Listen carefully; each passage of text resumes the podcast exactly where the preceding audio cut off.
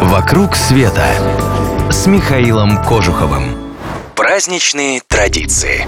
Здравствуйте, с вами Михаил Кожухов, и вы слушаете радио Монте-Карло. Отправимся сегодня в Южную Корею на праздник, который называется Хансик.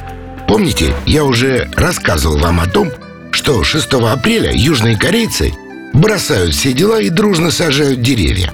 В этот же день они отмечают еще один очень древний праздник – Хансик. Что это такое? Сейчас расскажу. Начнем с того, что Хансик не всегда выпадает на 6 апреля. По-настоящему он высчитывается довольно сложно. Это 105-й день от зимнего солнцестояния. Переводится его название с корейского как «день холодной пищи». Дело в том, что в этот день в доме нельзя разводить огонь, потому и еда может быть только холодной. Обычай этот, как и очень многое другое, пришел к корейцам из Китая. Но там он ассоциировался с героем по имени Цзэцзутай. По легенде, когда одного китайского императора враги изгнали из его столицы, все бросили его. Верным остался только один слуга – Цзэцзутай. Однажды во время их скитаний императора свалил голод, и было ясно, что если он не поест хоть что-нибудь, умрет.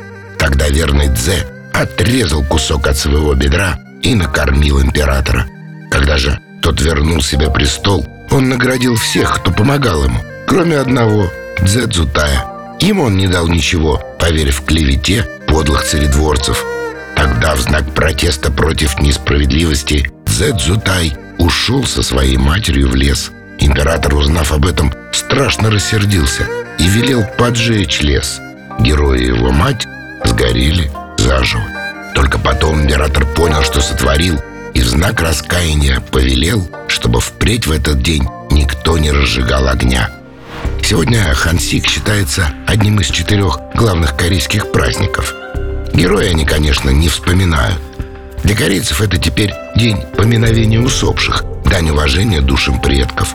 Люди всей семьей отправляются на кладбище к могилам родных и близких – пропалывают сорную траву, убирают и подправляют территорию, сажают деревья. А затем совершают джесса – поминальный обряд возложения пищи на могилу. Это знак почтения и внимания ушедшим членам семьи, знак того, что о них помнят. Кстати, если еще не бывали в Южной Корее, многое потеряли. Как соберетесь, обращайтесь. Поможем добраться и покажем все самое интересное. Подписывайтесь на новости на сайте www.mktravelclub.ru и вы первыми узнаете о самых лучших маршрутах. Клуб путешествий Михаила Кожухова – это авторские путешествия по всему миру с душой компании во главе. «Вокруг света» с Михаилом Кожуховым.